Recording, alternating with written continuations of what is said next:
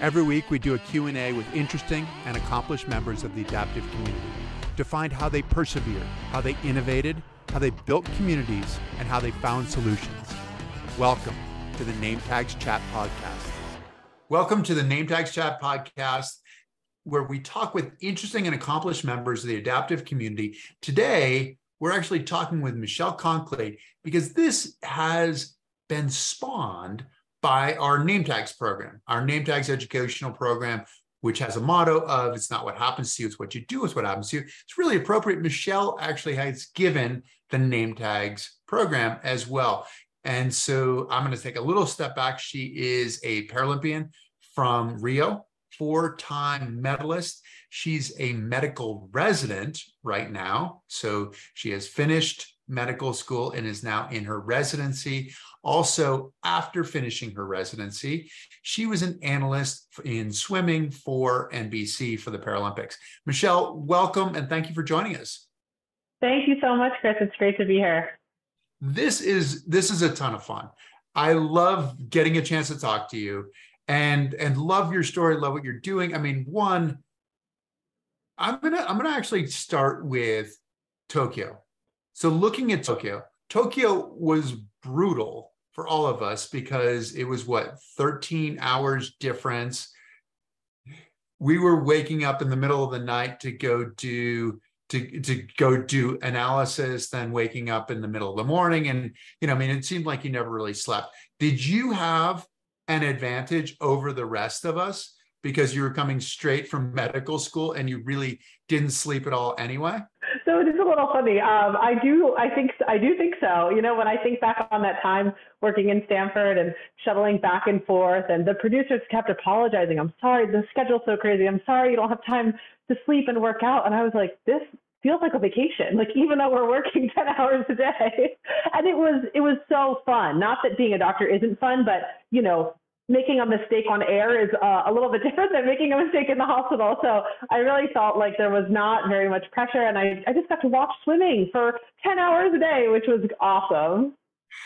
Were you, did you get really good in medical school at that whole like taking a 20 minute nap, like whenever you could, just sneaking away? Did you do that while you were doing the Paralympic coverage too?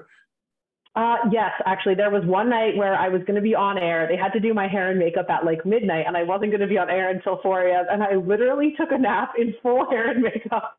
I came back, they touched me up, and I was good to go.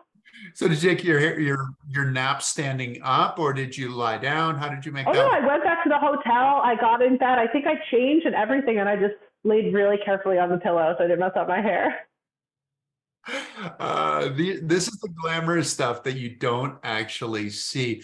What was it like for you to be able to communicate what was going on, to be to be that filter for the people watching at home, to appre- to help them appreciate your sport? Yeah, that was such a cool experience. And I feel like it was a really cool way to put together a couple different skill sets I have. You know, I have the background in swimming. I have the background in medicine to kind of understand some of the disabilities from the more medical perspective and understand how they may affect the athlete's ability to push off the blocks or push off the wall. Um, and I'm comfortable speaking. So it was really a, a, great way to combine all of those things. And I hope that I added to the, um, you know, to the people that were watching the coverage and allowed them to really absorb it as best as possible and get them excited and get them invested in Paralympics. It was, I heard you a few times. I mean, granted, we were often working at the same time, so I didn't get all of that much of a chance, but but you sounded great. You sounded like a complete natural.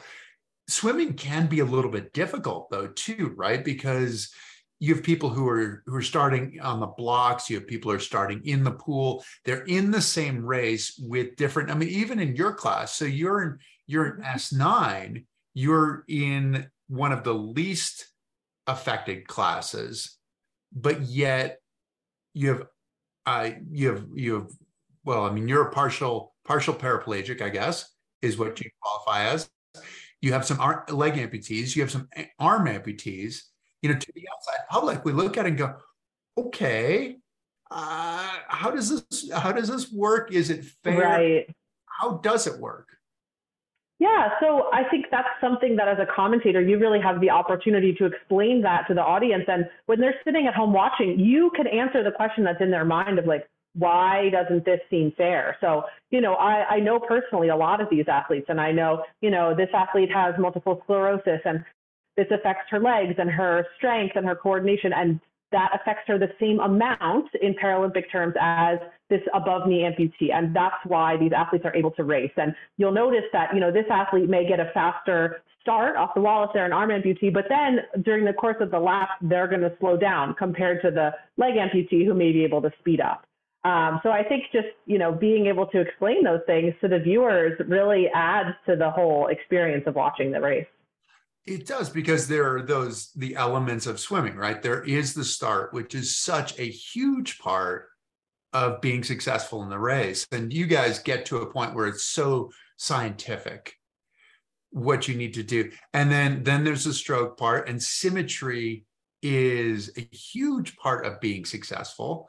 Then then there's there's the kick and and and the flip turn and and those kinds of things. You're a freestyle skier, a freestyle skier. You're a freestyle swimmer. Sorry, I'm throwing in my own personal bias here. I mean, a lot of your your major stroke is is freestyle. So 50, 100 free. You swim the relays as well. What's the flip turn like for you? And we're going to have to take a step back afterwards and get a little bit more into your story. But let's talk about this, and then we'll talk about why the flip turn might be a challenge. Definitely. So, you know, I, in my longest race, the 100 freestyle, I only have to do one flip turn. But, you know, before I got really into Paralympic racing, I swam in college, both before and after my injury. And there you're swimming in a shorter pool where you've got a lot more flip turns. Every race has a turn.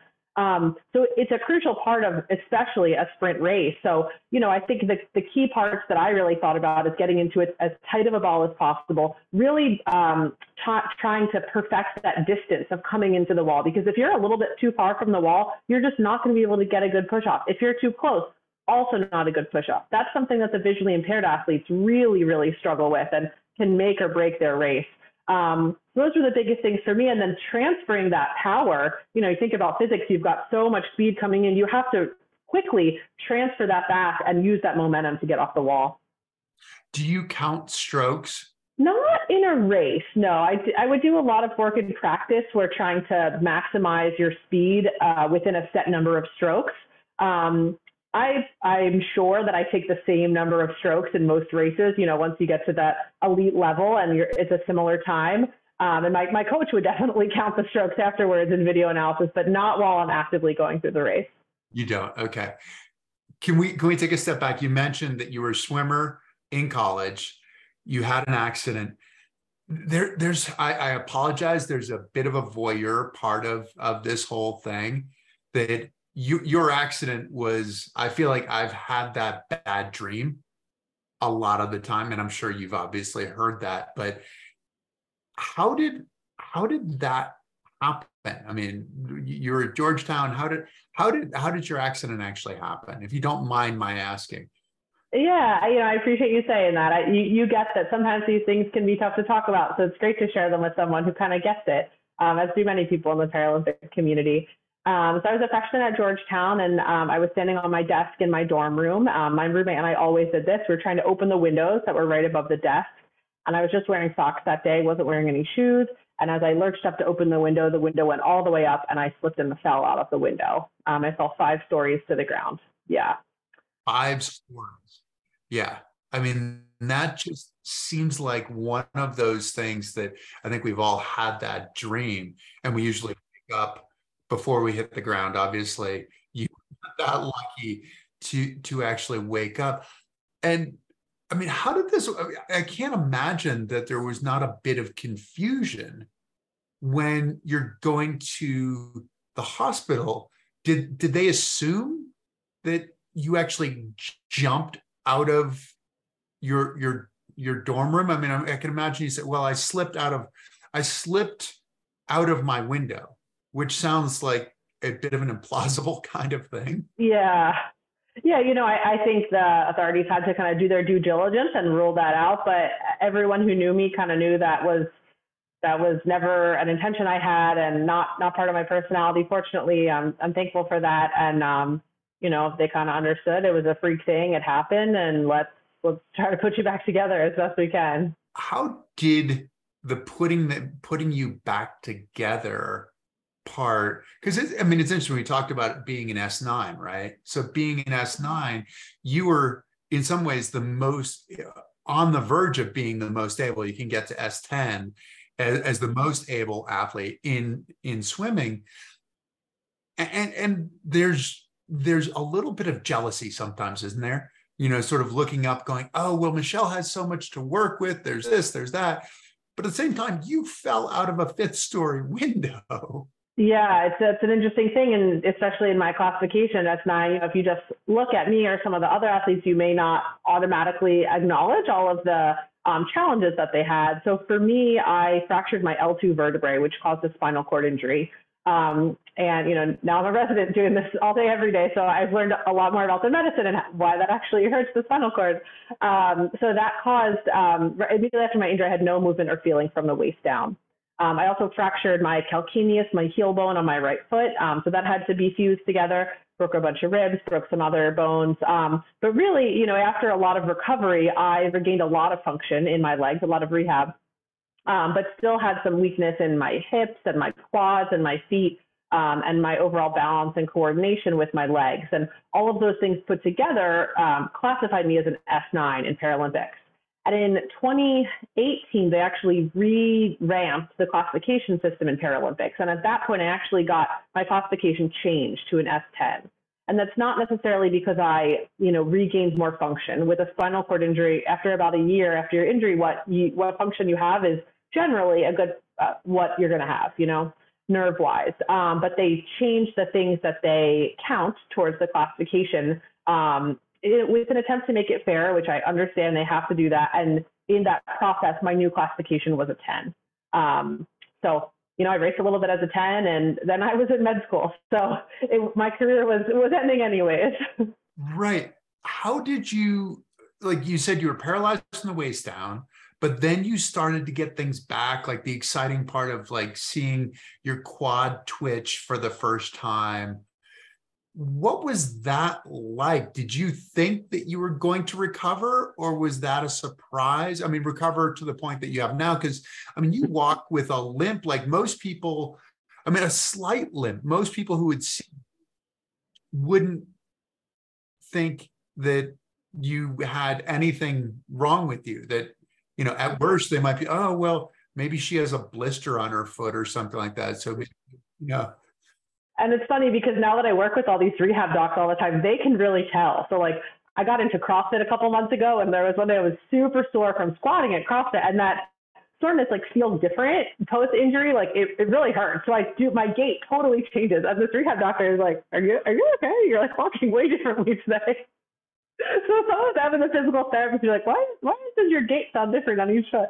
Uh, but yeah, you're right. most people don't know um, you know, initially after my injury, I could wiggle one toe, and now being in this spinal cord injury world as a physician, we know how how much kind of the amount of recovery you get. The sooner after your spinal cord injury, that is very indicative of how much you might get back, along with a lot of other factors. You know, your age, other injuries, you have all of those things. So I think my medical team was optimistic I would get some amount of recovery, but it's really hard to predict in those early days um, what's going to happen. So I think you know, they tried to kind of temper our expectations. Um, you know, I was kind of prepared to be in a wheelchair for a while, probably have canes and braces. And um, thankfully, my recovery progressed to that point where I didn't need that and was able to walk on my own. When you said to your father, you know, Daddy, I'm going to exceed all of your expectations when you were in rehab, I'm guessing that didn't come as a surprise to him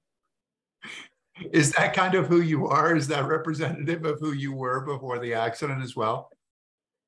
Yeah, yeah. I've, I've always been, I'm an oldest child, um, pretty type A. So I've always been uh, striving to be a, a high achiever. And then this, you know, had this pretty big road bump, but I was like, all right, let's, let's make the most of it. And, you know, one thing led to another. I never dreamed right after my injury that I would, you know, be able to be in the Paralympics. I didn't even find out about Paralympics until over a year after my injury. Um, and then initially, after I found out about it, I went to the trials for London 2012 and I didn't make the team. And I kind of put it on the back burner. I was like, I don't know, that's fine. Like I have college swimming. I don't really need to do this. And I didn't really touch it for like two or three years. Um, just because I was so busy and I felt very fulfilled swimming in college. And then like towards the end of college, Rio was getting closer. I, I saw a meet that was coming up that was close by. So I was like, all right, whatever, I'll, I'll go to this meet. And I swam and I was like third in the world after that meet. Um, and then I was like, oh, hmm, all right, maybe this could be pretty cool. Maybe we could do something with this. And that's when everything really, you know, that's when I started to be like, okay, I, I can be pretty good at this and I could, you know, really do some cool things with this. So yeah, initially after the expectation was definitely not like, let's become a professional athlete. Was it a surprise when you went to the trials in 2012 though? Because you went back, I mean, we talked about the rehab, but then you went back to Georgetown and you started swimming with a division one ncaa team albeit you weren't beating anyone. No. You were getting stretched in in practice and in meets you know whether you were doing ex- exhibition kind of thing or not but you're still getting stretched. Was there a bit of it the thinking that okay i'm going from training with all these people to then going to a paralympic trials i should be good and then you didn't make the team. Was that a surprise for you? Yeah, you know, I kind of went back and forth. Going into the trials, I, I gave my, I had to have the mentality that I was going to make the team because I was like, you know what, if, if I think I'm not going to, I'm definitely not going to. So I did kind of convince myself into that, but I didn't really have a grasp of world rankings or how the team was picked. And there, there was a really good S9 at the time, Elizabeth Stone, who just, you know, every race I swam against her, even in prelim, she would beat me by like 10 seconds. And I started to kind of get a grasp of like, okay, this is the level of competition, and I'm not there, but maybe I could be like that, you know, sneaking last onto the team. But you know, looking back, I don't know that making that team, how much that really would have changed my trajectory. You know, I I probably wouldn't have finaled if I went to London. It would have been cool and it would be great to, to be there and say I went. But um, yeah, I, I don't I don't think it really would have changed what happened in 2016 all that much. You weren't competitive. You were saying you were 10 seconds behind her. Are you exaggerating and saying 10 seconds behind her like in a 100 meter freestyle? I don't remember a time exactly. No, I don't think about 10 seconds behind the 100, but I was maybe a good three or four seconds behind her. Like we were, we were not close at the end of the race. In a race that is a minute to a little bit over a minute to be 3 mm-hmm. or four seconds behind means that what you're 10, 15 meters behind. Yeah, yeah, yeah. It was not close. you're not in the picture if there is if there is a, a, a, camera, you're not really in the picture at the finish, is what you're saying. Right, exactly. Yeah. But you know, it was still it, it was a great experience. It definitely buoyed my confidence compared to just competing against able-bodied people all the time and just losing and losing and losing. So I was like, okay, there there is this world if and when I'm ready to go back to it that you know I'll be at, at least more competitive in. How did you make that decision to to to go back to to the Paralympic side, uh, to go to trials with Rio. How did that fit with when you were in college? Like where where you had you graduated before Rio? So I'll remember the moment exactly. It was right. So when I got hurt, I got hurt in January. So I took a semester off of school. So then I had to add an extra semester on. So I did kind of like half a fifth year. And it was right before that fifth year. I had already applied to medical schools at this point with plans to start the following year. That was 2015. Um, and, you know, I'm waiting for acceptances back and I'm sitting in the dining hall one day with all my swim, swim friends and we're talking about this. And I was like, yeah, yeah, Paralympics are coming up. You know, maybe I'll go to World Championships in 2015, but I definitely can't go to Rio. Can't even try because I have to go to medical school. And they were like, Michelle, what? Like, you're telling me you're third in the world and you can't go because you have to go to medical school? Like, no, no, that's not true. And I kind of got to thinking, I was like, oh, maybe, you know, maybe I could put off medical school for a little bit. So I, I got my acceptance to Jefferson where I ended up going and I sent an email to the dean and I, I had this whole shield planned, like, okay, um, this is kind of a weird request, but like, could I maybe have two years off? I want to try to become a professional athlete. I think I could be pretty good. It's, it's okay if not, but I'd like to try. And she calls me right up then, the dean of this medical school, and I was like so nervous. And she was like, "Oh my gosh, of course, have as much time as you need. That's amazing. We'll be here when you're ready. Like, just you know, fill out this form." And I was like, okay, I guess I'm doing this. So I moved to Florida, like by myself, got a coach, uh, found a great outdoor long course pool, and I was like, all right, let's buckle in, let's do this. Explain to people what the difference between short course and long course is too. Yeah, so um, most collegiate and high school meets take place in a 25 yard pool. That's what most indoor pools are. Um, but then the Olympics and Paralympics and World Championships, those take place in a 50 meter pool. So it's over twice as long. Um, and then the, the, you know, you're, if you're swimming a 50 meter race, it's just one lap down and back, whereas a 50 yard freestyle is going to be down and back. So you went to Florida, long track. Uh, and so what was this what was this like going from because the the medical school side of it a lot of people you get people who who become doctors who become nurses who go through the rehab process and are inspired by the people who've helped them out so much. But that was your plan from the beginning wasn't it to go to medical school mm-hmm. yeah even before i got hurt i was like yeah i think I, i'm interested in medicine i would like to do this but then after I got hurt and I saw that these doctors like literally put me back together, saved my life, got me walking, I was like, this is definitely what I want to do with my life. But then you went and became an athlete. For probably the first time in your life, the number one priority was not academics. Mm-hmm. What was that like? Yeah, it was really cool. You know this life too. I mean, I, I miss it some days. Like just to be able to focus all of your time and energy on one goal. You know, once I kind of formulated this gold medals, world records goal, it was very clear to me and I had a very clear plan. And your day really is, you know, I think people sometimes think, oh, you're a professional athlete, you just like swim and lift and that's it. But there's a lot more to it. You know, you're constantly planning travel. I think I took 72 flights in 2016. Like you're traveling all over the place. So you've got to coordinate all that. You've got to try to get enough money to feed yourself. You have to eat a lot. Um, so you're coordinating sponsors and massages and sports psych. And, you know, I was on Zoom meetings all the time um, and fitting that in with just taking care of yourself, getting so much sleep, going back and forth to practice, thinking about your strategies. I got a puppy somewhere in there, so dealt with a puppy. Uh, and then also, you know, trying to do fun stuff, trying to keep your emotional self grounded because I think it's really easy to lose that when you're on this like fast track. I have a goal, I have a goal, I have a goal. Like you have to remember, like, I actually can stop and like have a you know an ice cream sundae every now and then because you have to like remind yourself that you're a real person and there is more to this you mentioned sports psych did you have to go through a process to allow yourself to believe that you could be a gold medalist that you could be the best in the world yeah i worked with sports psych a lot and i never I wasn't one of the, like, I knew I was confident going into every race, even before injury, post injury. Like, I, you know, I, I felt pretty confident with all that, but I was getting so frustrated the year going into Rio. I didn't drop any time for a full year from when I started training pro. Like, you know, my times are getting faster in practice. I know I'm getting stronger. I'm lifting heavier weights every single meet. I went the same exact time. And the first couple of times I was like, that's fine, I'm consistent, it's good. And then I, you know, you see how fast your competition is going and like they're getting faster and faster and I'm getting the same. And this eventually really started to make me angry.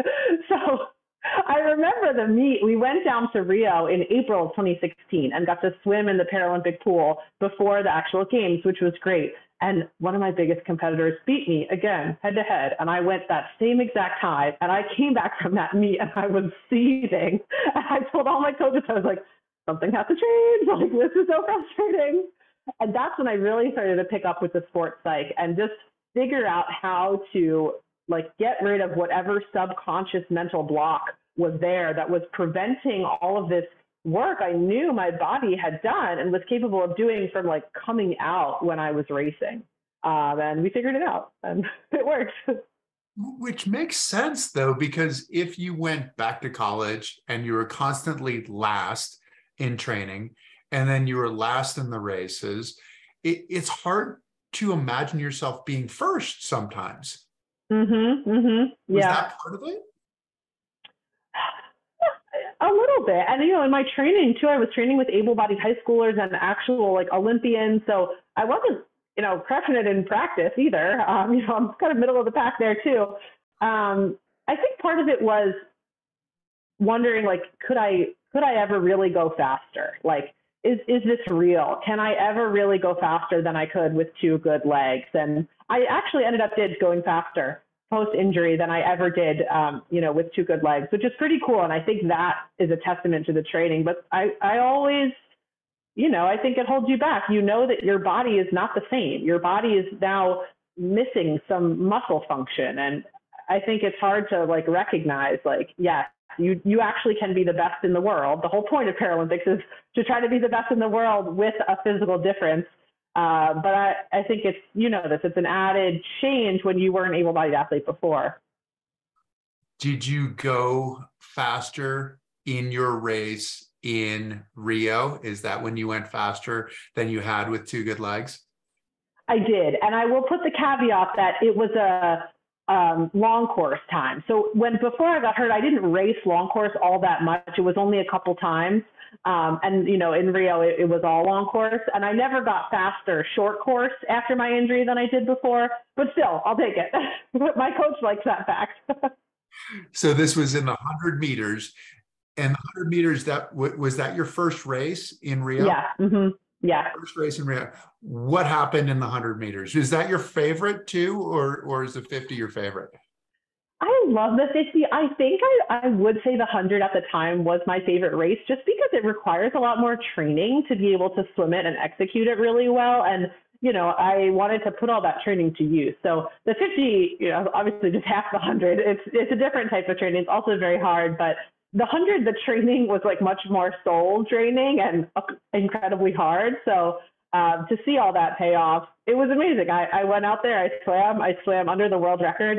Um, I won a gold medal in my first event, and you know that gold, that world record was, I think it was nine years old. It was held by Natalie du Toit, who was uh, an uh, above knee amputee who was actually so fast she swam in both the Olympics and the Paralympics as an above knee amputee. Which is which is amazing to look at that because how did that pack, package things together from you growing up as a kid, being a swimmer, going and racing in the NCAAs, to then getting hurt, coming to the Paralympics, and actually breaking the record of someone who swam in the Olympics? What did what did that paint? What kind of a picture did that paint for you as an athlete? Yeah, I think more than anything, that moment where I broke that record, that for most of my life, I would have never thought that would be possible at all. It showed me that if you really put your mind to something and, you know, assemble this team and dedicate uh, two years of your whole life wholeheartedly to this, like you can do it. It just requires a lot. But if, if you're willing to do all that, you can do it. And that's been a really great lesson I've carried forward with me that, like, you know, now when I have these long days, I have so many patients. I'm like, I can do this. Like, I can do really, really hard things that I once thought impossible. My brain and my body will grow and adapt, and like, it is definitely possible. It is definitely possible. I've seen you. I've read that you've said that as well, and it's interesting too, right? Because because some of it is where you direct your direct your energy. Were, mm-hmm. were you good at other sports too? No, oh God, no. I tried every sport. I know my dad's on this call. I'm sure he's laughing, thinking about um, he really wanted me to be a basketball player. Because there was one point I was in three different basketball leagues at 12 years old. I was very tall and I was just horrible. And finally, I found swimming. I wasn't 12 until I found swimming. And that's like really old for a swimmer. So I'm like the old kid at the end of the lane. I don't know how to do a flip turn. I had to stay late after practice to learn how to do a flip turn. And finally, I figured it out and finally got pretty good. But yeah, it, it was a rough go there for a while. Does that time stick with you too? One one minute was it one minute uh, point ninety one? Was that? yep. Yep. Time? Okay. Yep. Yeah, that was a good one. And twenty eight two four was my world record in the fifty free. I, I've forgotten a lot of my times it's so funny. I, am sure you have the same feeling where at one time you knew every single time. You knew how fast you went at this meet and that meet and in practice and that meet and to the tenth, hundredths of a second. And now, like, I only remember a handful of them. How did that then bring you into med school? I mean, you, you, you kind of, was there a part of you that thought, I want to, I want to stay in this sports world? What was that decision like? Because you didn't necessarily say that you were retired. You kept the, the you know, the potential door open for Tokyo. I did. It, it was hard. I really didn't know. And even going into med school in the back of my mind, I kind of had this plan, like maybe I'll take two years off between second and third year and, and really make a go for it because I did think I wanted to break that minute mark uh, in the 100 freestyle. Um, you know, I thought that if I really, I really only fully, fully committed myself to full-time training for about two years. And I thought, what if I had another two years to do that? How much more could I gain? I thought there was not a ton more, but a little bit more I could do. So I started medical school. I still swam pretty competitively through the first year. Um, there was a 22 yard pool, which is shorter than the normal 25 yard pool, in the basement of the building with the anatomy lab. So I rounded together a couple other med students who were swimmers. We would literally go right from anatomy and hop in the pool, get all the formaldehyde off, and soak in chlorine. Um, and we put together this ragtag little swim team. And you know, you're doing flip turns like every 10 seconds in this tiny little pool. Um, but it worked, and I still swam pretty fast. Like a year after, a year into medical school, I was only a couple tenths off of my times from Rio. So I was, I was kind of riding that wave. I was feeling good, and then I got reclassified to a 10. And then I kind of realized, okay, I'm still okay. You know, I'm still hanging with the girls who are 10, but you can only kind of ride that wave of fitness from, you know, your peak fitness for so long. And that started to wane a little bit. I didn't have the time to be training three hours a day. I, I could maybe do a double workout, you know, once or twice a week. I just didn't have the time or the desire. You're doing it by yourself every day, you know, no coach, just you yourself trying to motivate yourself. So that was compounding. I was really liking medical school. I had a lot of good friends. We were, you know, having a lot of fun in Philadelphia. So that was another factor kind of pulling on me. And eventually I just kind of realized I think I'm good. Like it was this slow fade out. My times were getting slower and slower. It was getting harder and harder for me to get excited about racing. The travel was prohibitive. I wasn't really able to travel anywhere cool. I was no longer at the top of the group of 10s. And I was like, I'm good. So my last race was the end of 2018.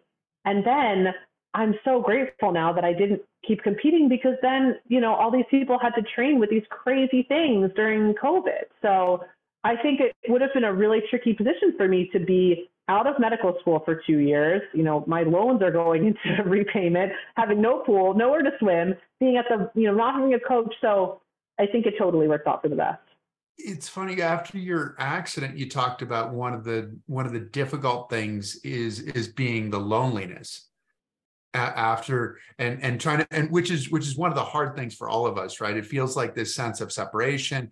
You're you're all your friends are doing something else and you're trying to put the pieces but you know trying to put humpty humpty dumpty back together again here. It's often like that after you retire from sport too but it didn't seem like you had that sense of loneliness that you had you, you moved quickly into a sense of purpose. Do you think that's partially because of because you had decided that that was your purpose beforehand? Because of the experience that you had going through rehab or because of the people around you or is or is it a something entirely different combination. I think the two main things that I think helped was one was this slow fade out of competition. And, you know, I never really set an end date for myself. I just kind of took it meet by meet and I could reassess how I felt after. So there was never this like looming, oh no, this is the last time for sure. I, I said it was my last race like four separate times and I, I kept going. Um, so I think that helps that when I was done, I was like, okay, I am really ready to be done. Like I remember that last race, I was like, this wasn't that fun. Like I don't, I don't really want to do it anymore. Um, so that helps. And I think the structure of medical school really helps that it's very set. It's four years and then you have a residency and now you're going to have a job and you don't have to make that many decisions, like big life decisions of what do I do next? And you don't have that much time to like mull over, like, what do I do with my free time? Because you don't have all that much free time in medical school. Um, and I, you know, I was in a different environment. I was with new friends. I wasn't interacting on a day-to-day basis with my Paralympic friends as much. So I, you know, I think you just kind of ad- adapt to the mindset of the people who you're around. Yeah, and how, and also you have to be completely committed to med school. Like if you're not completely committed, it's pretty obvious that you're not completely committed, I would imagine too, right? And it was cool because I got to do some stuff that I didn't really have the chance to do as much in college, like extracurricular wise. Because in college, your extracurricular is your sport. That's pretty much it. Um, so, you know, I got to be involved with more volunteer organizations and um, travel a little bit more. So it was fun to have like another chance to embrace that lifestyle. What did you, what really captivated you in med school? Was it what you thought it would be?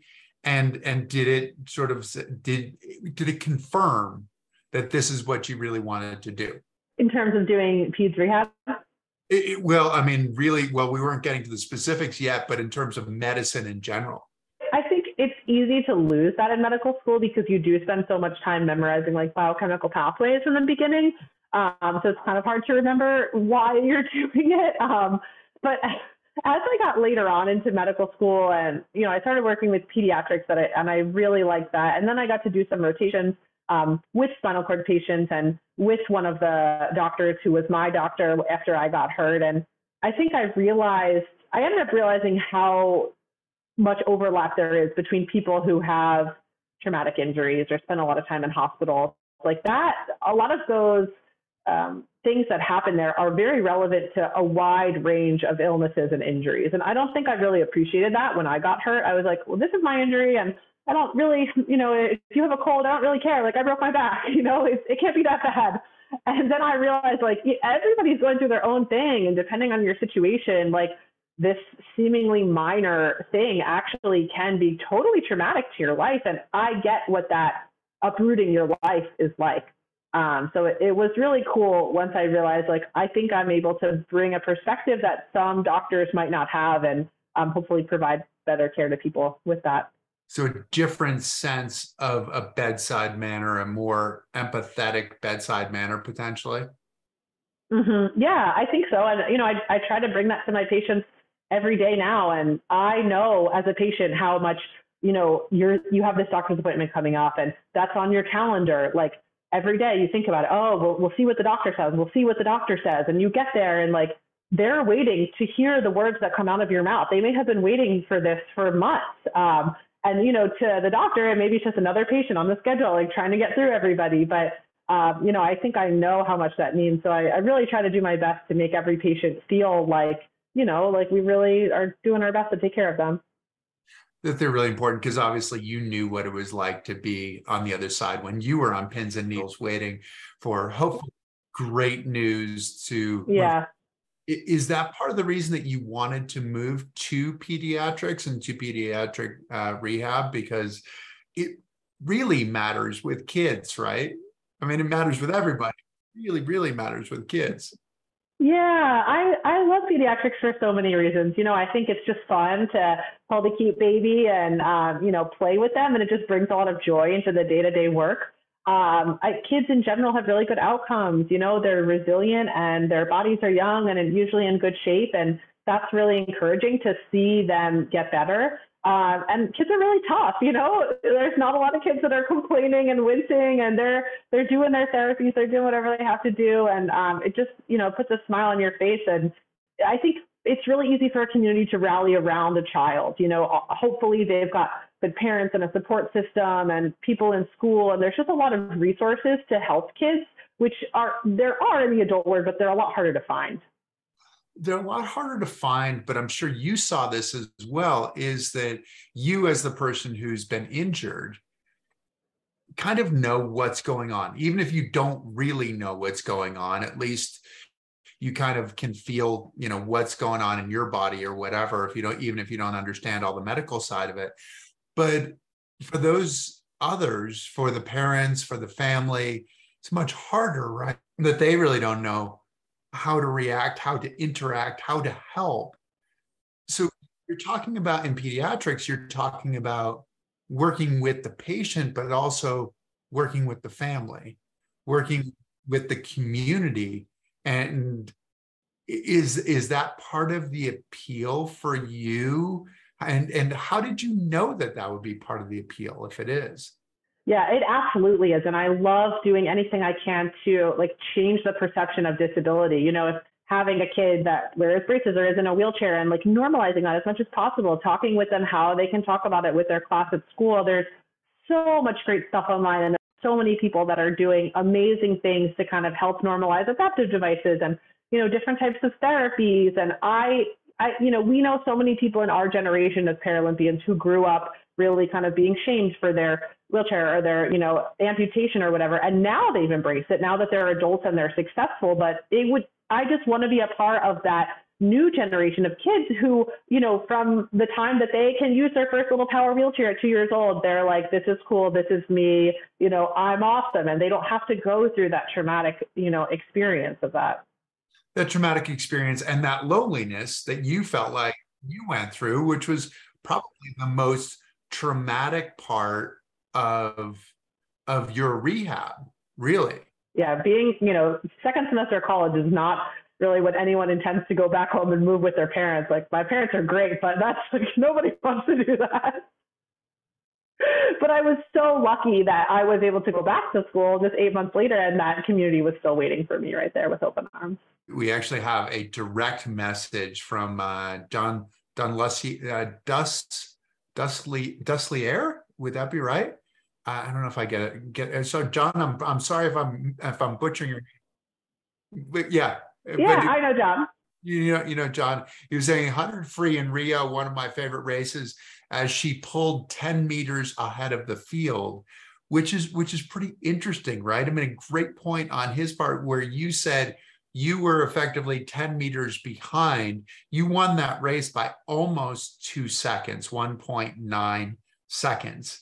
So yeah, that is that is that 10 meters that you were talking about. So John, thank you for for closing the circle on that with a great comment. Yeah, one of my my favorite parts about that race is, you know, you often see this the world record line come up as an athlete's getting close. And most of the time, if by the time it comes up, the athlete's a little bit behind it, the record line gets further and further ahead and the athlete doesn't get the record. But I just I found that extra gear, that last 15 meters, and all that training I did. I so uh, the 50 meters long course with a parachute. We did so many of those. That was one of the most like difficult things we did in training, and I think that's what I was able to do and accelerate that last 15 meters, and I caught the world record fine.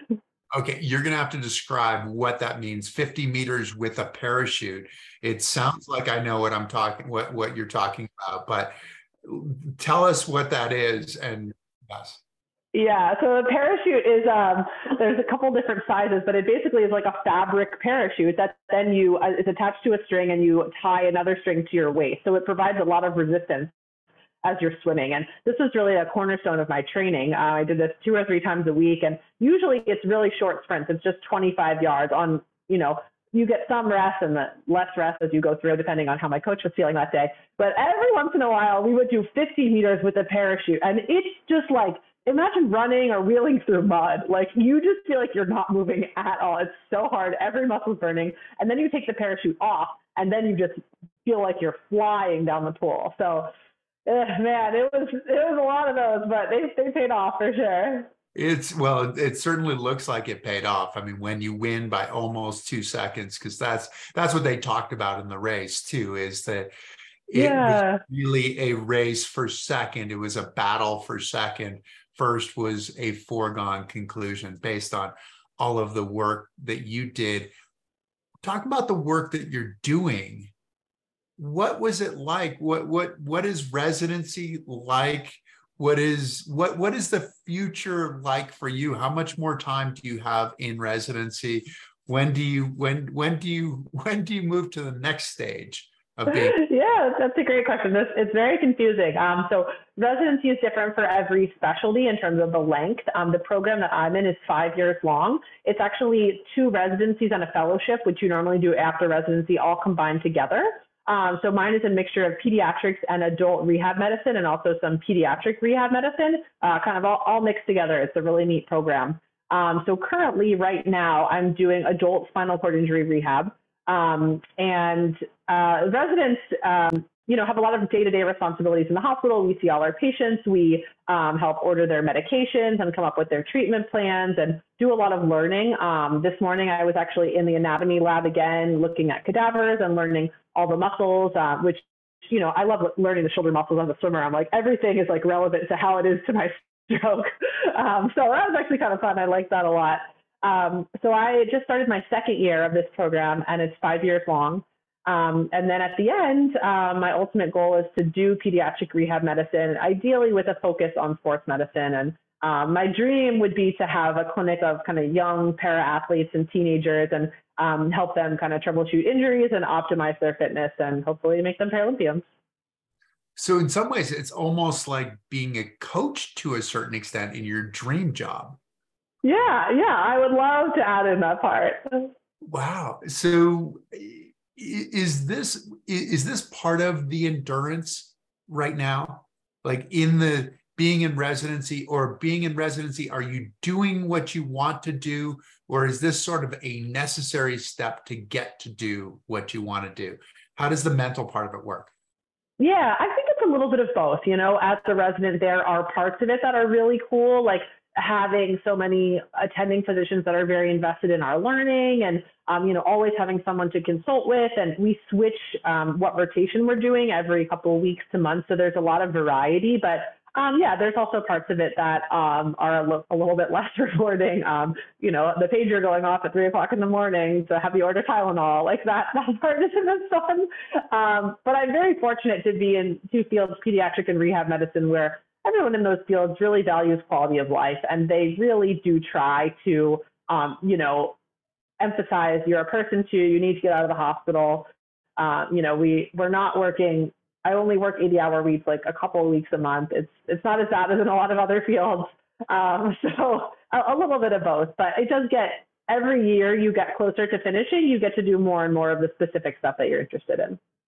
What about the knowledge part of it though? Isn't that part isn't that part of the the difficulty in going through residency of you're you're on the spot, you know, Michelle, tell us what's going on here, tell us what you do and and that feeling of that feeling of sometimes a feeling like like feeling like being a fraud feeling like like you don't know enough what is that part like because was that like your training at all? Can you relate this to swimming or is it totally separate?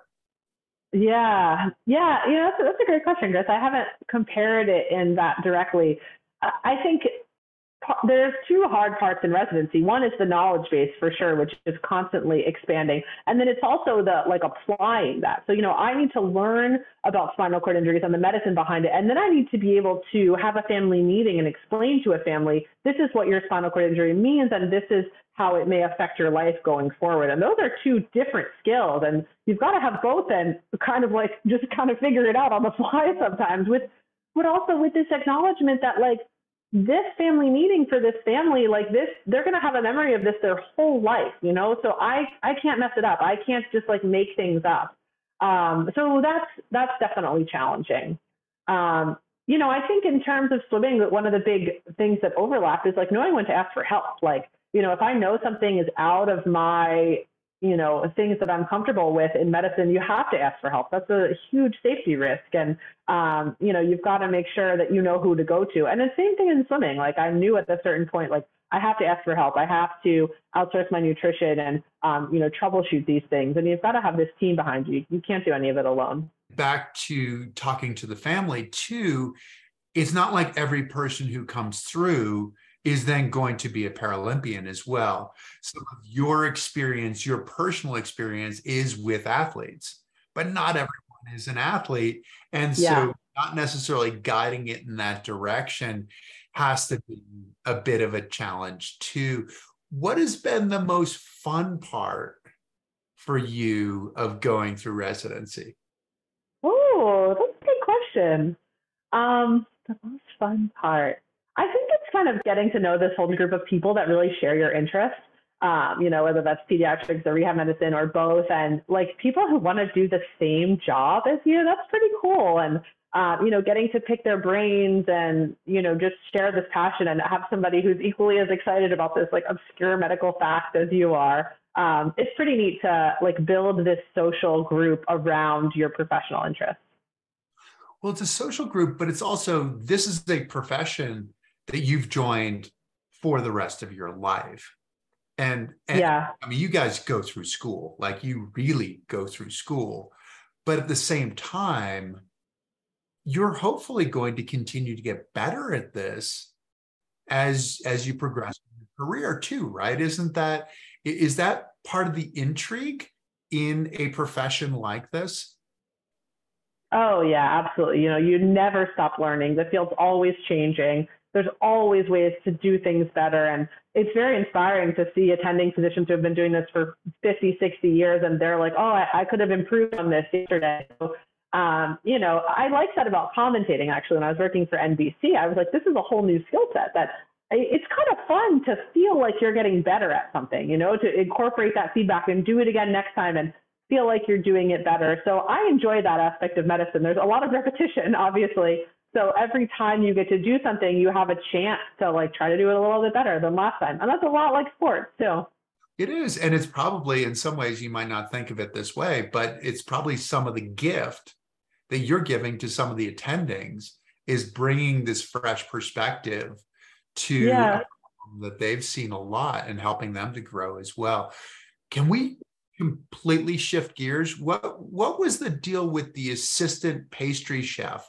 When were you the assistant pastry? How does this fit in this? I mean, we've we've heard about the accident, we've heard about the swimming, we've heard about med school, we've heard about residency. Where does the assistant pastry chef fit with all of this?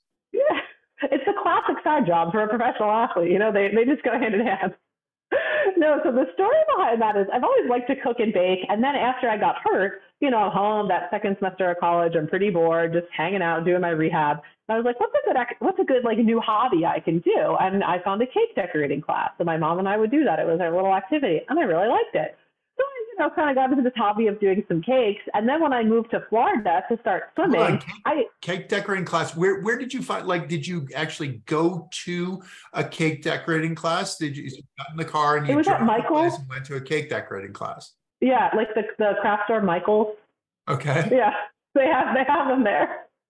Um, yeah, and then when I moved to Florida, I needed you know a little way to supplement my income, and I found this job on Craigslist, and I applied for it. And you know my qualifications were like took this cake decorating class at Michael's and has a bachelor's in biology.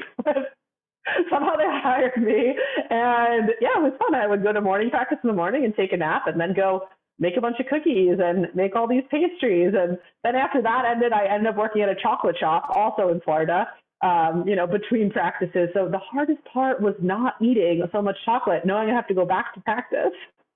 I, I, as you were saying that, I was thinking that that would be really dangerous to be surrounded by baked goods, chocolate all day long. Did that? While you're starving.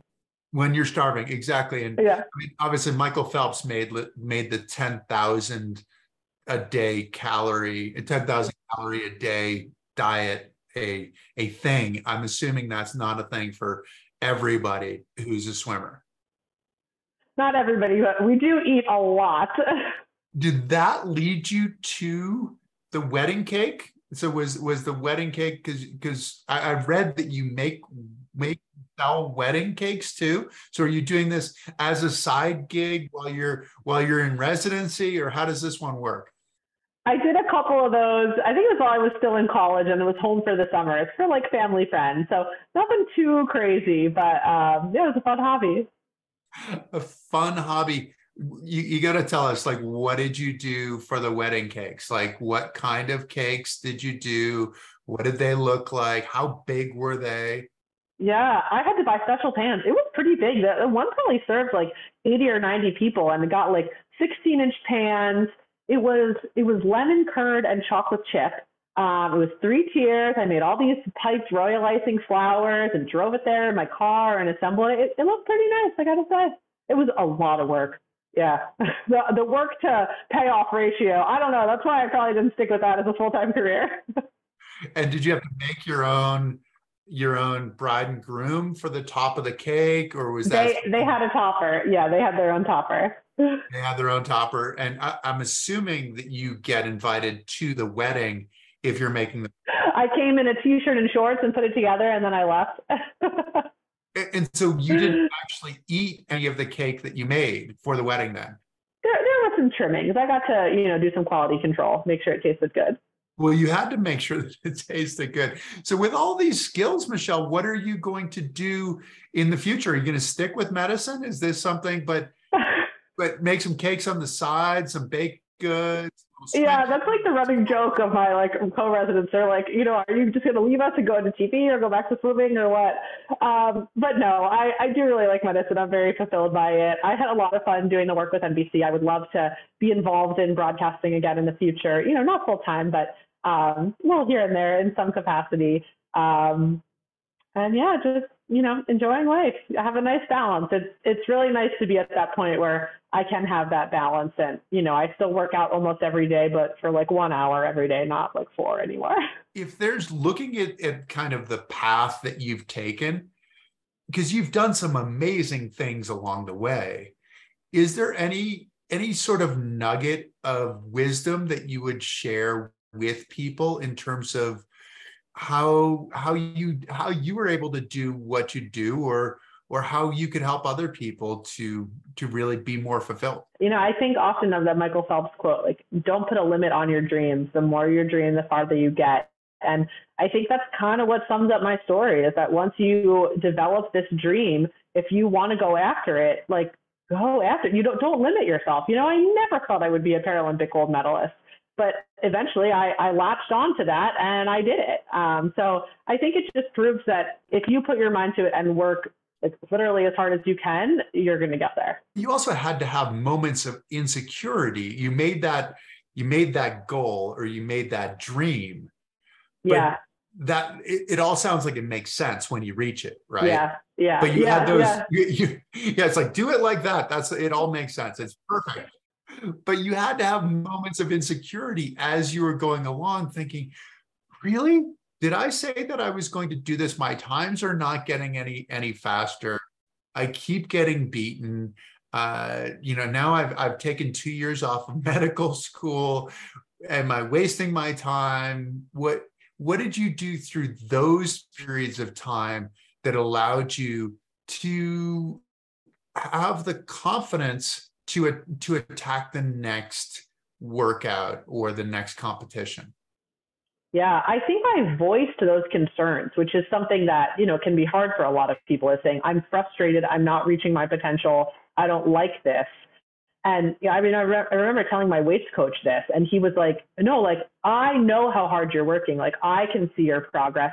I know that you're on track to do this. And it was having that, you know, I, I don't think doing things for external reinforcement is a great life strategy. But I think depending on the people who know you well and getting honest feedback and uh, tangible suggestions from them is really important. And like, you know, having that that bigger view of like, okay, this is this is what we need to change and be willing to implement new things and change and like work harder, you know, to some degree if you're unhappy with the status quo and sometimes it's also part of the process too the part of where you are in your training is is to be faster down the road but not necessarily to be faster yes. right now yeah. and sometimes that can be really hard to accept as an athlete especially if you see somebody else that's getting a little bit faster yeah yeah and I mean, the field now, oh my gosh, I'm sure you've seen it in track, is like so much more competitive,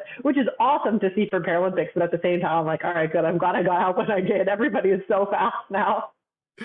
Your, your gold medals still worth your gold medals are still worth what they're worth, but you don't have to you don't have to go and prove that you can win them right now. Right. Oh yeah, my world records are long gone. well you have bigger goals right now yeah. you know that's, that's, part of the process too right and, yeah. and you, you, need to learn about yourself as you reach the as as you meet these challenges and and reach these goals and reach these dreams but you don't stop and that's that's the beauty and and that's the fun part that i've taken out of this is the the sense of curiosity the sense of of continuing to set those goal, big goals and continuing to go go chase them down. So thank you so much for for joining us and for doing what you're doing uh, for so many people, for so many families, for so many kids, for your community. You know, thank you. Oh, thank you so much, Chris. It's it's always great to talk to you, and I, you know, I love the perspective that we shared together. And you ask great questions, and thank you for everything you're doing to continue to spread the Paralympic movement. Oh, you're welcome. You're welcome. It's my honor. I look forward to seeing you. Maybe I will see you for Paris in 2024, which is really not all that long away. It was a little bit weird since I did both winter and summer that we we had six months in between. You sort of feel like we should have another games right now. I know, I know, and let's let's hope that we're both in Paris and uh, not uh, in Stamford, Connecticut, in the middle of the night. but that was great. But Paris would be better. That would be that would be really nice to not have a time lag in terms of where we are. But we'll see what happens on that. Yeah, so, Michelle, yeah. Thank you so much. Best of luck in everything that you're doing, and thanks again for joining us. And thanks to all of you for tuning in. I hope that you've enjoyed it. The greatest gift that you can give us is to tell your friends. Tell your friends to tune in. Tell your friends to check it out. We'll have another great guest next week when this becomes a podcast, please watch it, please follow it, please like us, and we will do our best to bring you great content. Thanks very much. Take care.